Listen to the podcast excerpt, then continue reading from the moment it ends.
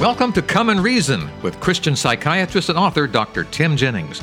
Together, we will reason through complex issues to find evidence based answers that harmonize scripture, science, and our life experiences. I'm your Come and Reason host, Charles Mills. You know the old saying, you are what you eat? Well, today we examine the other side of that coin, which states, with scientific proof it seems, you think what you eat.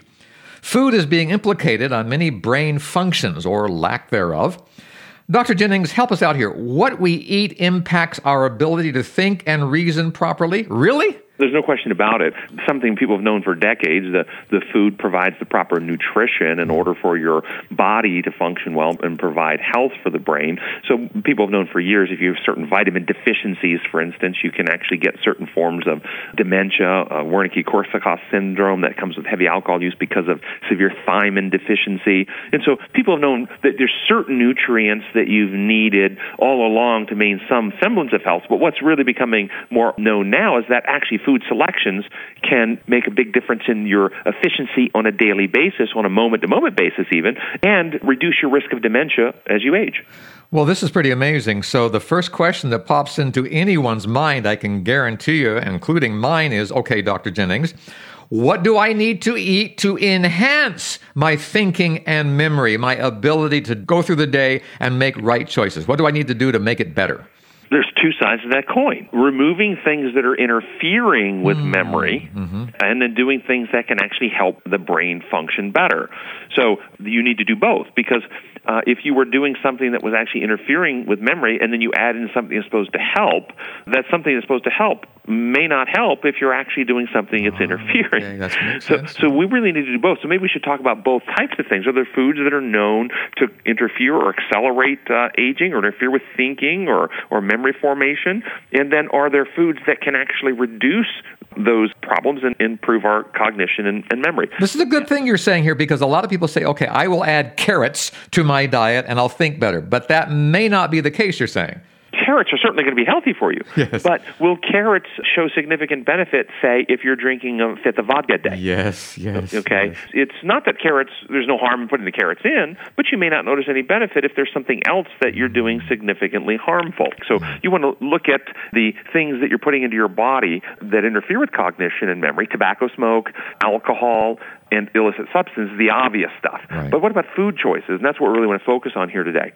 High significant sugary foods, the, mm-hmm. the, the really, you know, fast food, junk food, the sugary candies and sweets and stuff like that will cause an immediate impairment in memory so that you are not quite as sharp within 60 to 90 minutes after eating that high sugary food. Now that's not a permanent, you're not you're not permanently damaged from from a, eating a candy bar or something, but you won't perform quite as well immediately in the aftermath while that sugar is really high. But if it's just like an occasional candy bar or something, it's not going to have a permanent effect. Right. But if you have a high sugar diet day in, day out, the high sugar diet day in, day out does increase your risk of dementia as you age, as well as multiple other health problems. Well, Dr. Jennings, you just described a main ingredient for most of the foods you find in the grocery store sugar.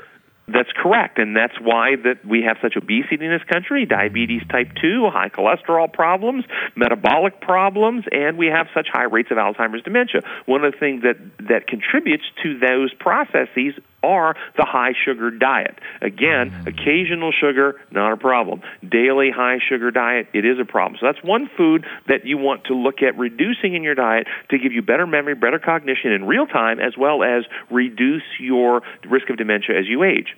Other foods yes. that interfere with healthy brain function and accelerate our risk of aging are the fast foods and junk foods Uh, pizzas, croissants, these types of foods, people who eat those regularly have a significantly higher rate of depression than people who don't, and that's because it increases inflammation in the body.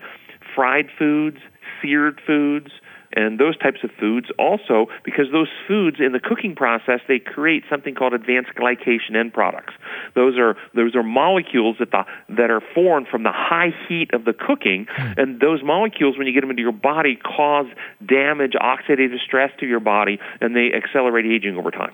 Now if you take a bowl of beans and cook them are you going to have the same problem if it's too hot? If you sear them, if you were to put them on a grill and okay. sear them, yes, you okay. the searing where the charcoal, the burnt parts are, yeah. that's where that's having. If you're just cooking it at a high heat, for instance, like boiling, water actually interferes with that, so you're not going to get it from boiling.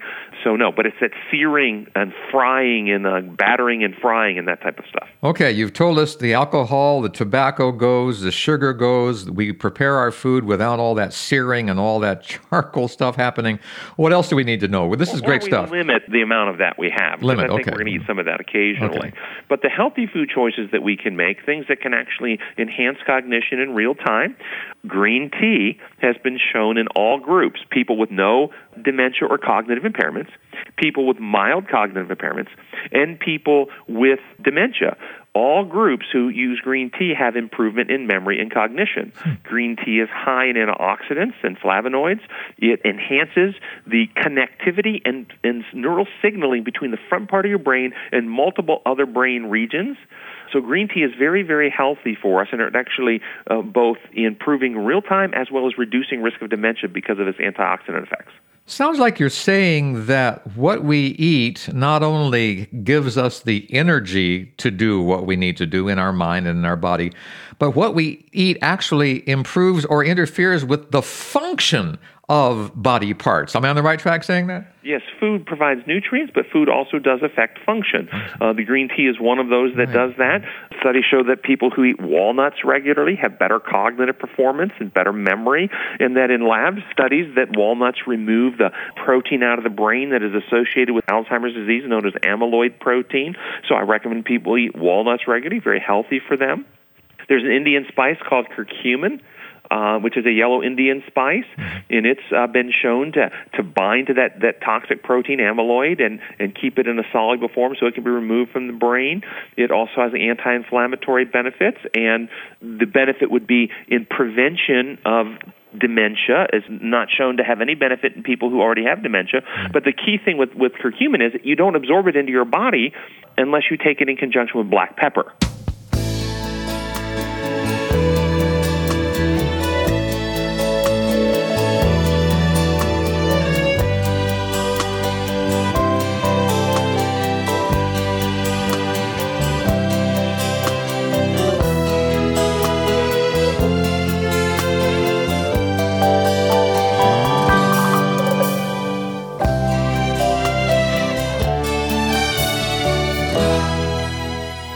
Let me see if I can put this into a graphic illustration here.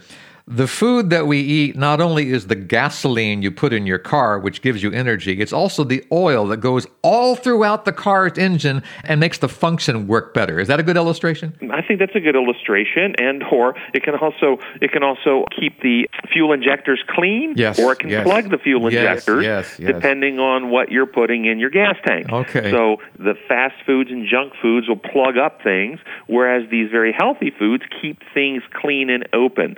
So if you want the big landscape of the diet instead of specific foods, the big landscape, there are two diets that have been consistently shown to have very good benefits for reducing your risk of dementia and promoting long life.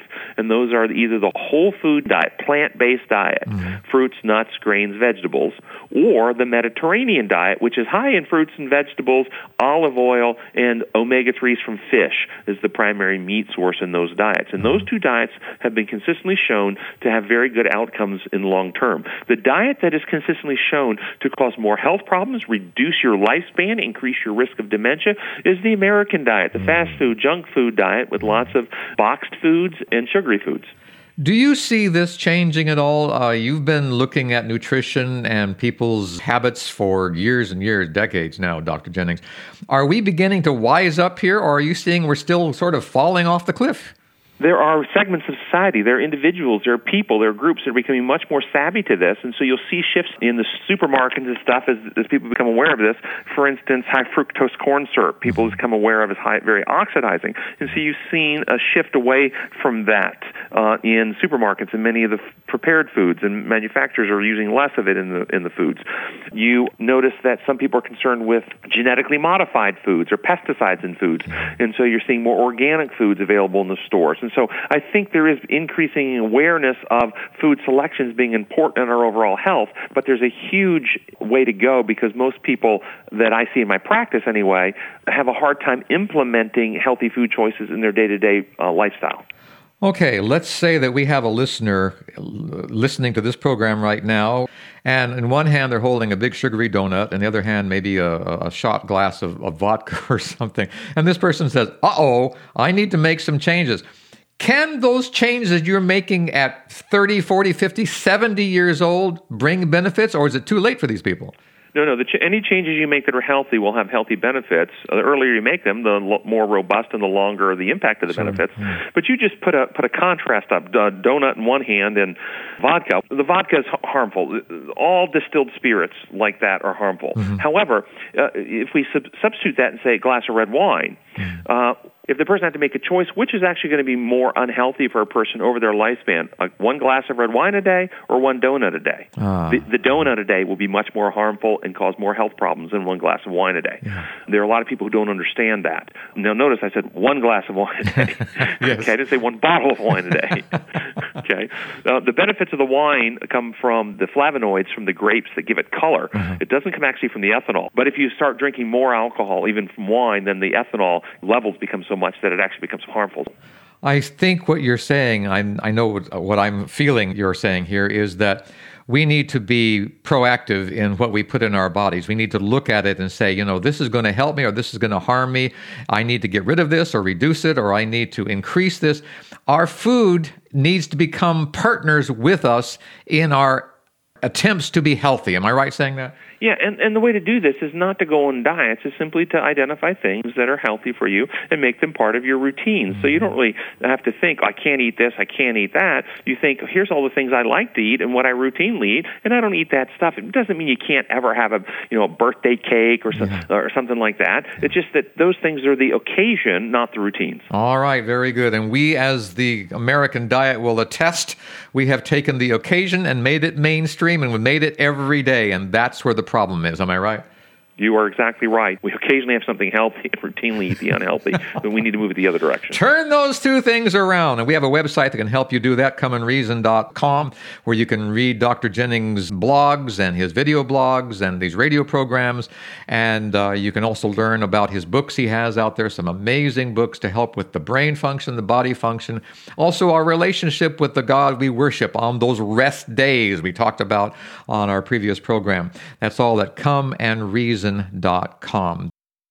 In his book, Could It Be This Simple? Christian psychiatrist Dr. Timothy Jennings writes In April 2004, the professional journal Pediatrics published astounding research that revealed television watching by children increases their risk of developing attention deficit disorder. The amount of time a child watches television changes the brain. The American Academy of Pediatrics recommends no television of any kind for a child under two years of age. For more insights, visit comeandreason.com.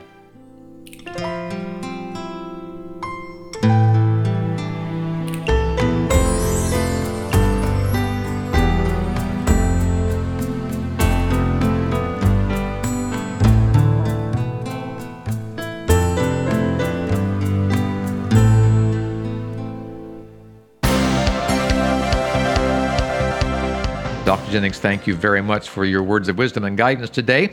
And listener, until next time, this is Charles Mills, along with Dr. Tim Jennings, wishing you God's presence in your life. Goodbye, everyone.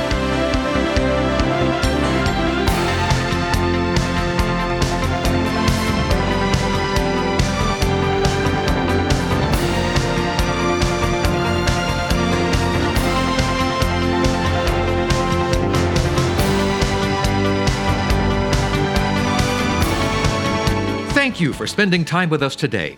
To continue the journey, I urge you to visit comeandreason.com. Here you'll find many excellent resources to help you gain a deeper understanding of the God we all love and serve. That's at comeandreason.com. This is Charles Mills, along with Dr. Tim Jennings, inviting you to join us the next time we come and reason together.